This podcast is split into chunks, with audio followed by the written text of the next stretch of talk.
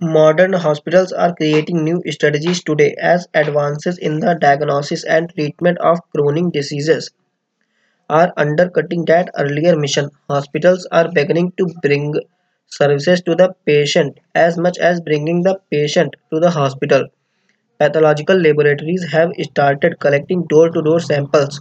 Chronic care will require day treatment facilities, electronic monitoring at home, user friendly ambulatory services, decentralized service networks, and laboratory testing.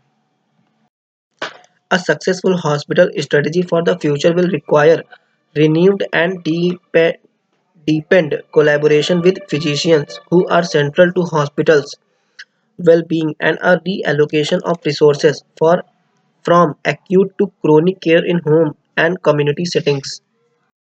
Backward integration strategies that some hospitals are pursuing include acquiring ambulance services, waste disposal services, and diagnostic services.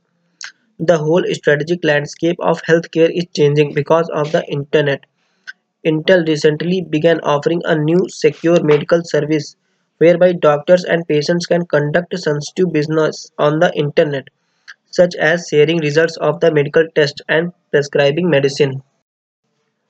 The 10 most successful hospital strategies today are providing free-standing outpatient surgery centers, outpatient surgery and diagnostic centers, physical rehabilitation centers, home health services, cardiac rehabilitation centers, preferred provider services, industrial medicine services, women's medicine services, skilled nursing units, and psychiatric services.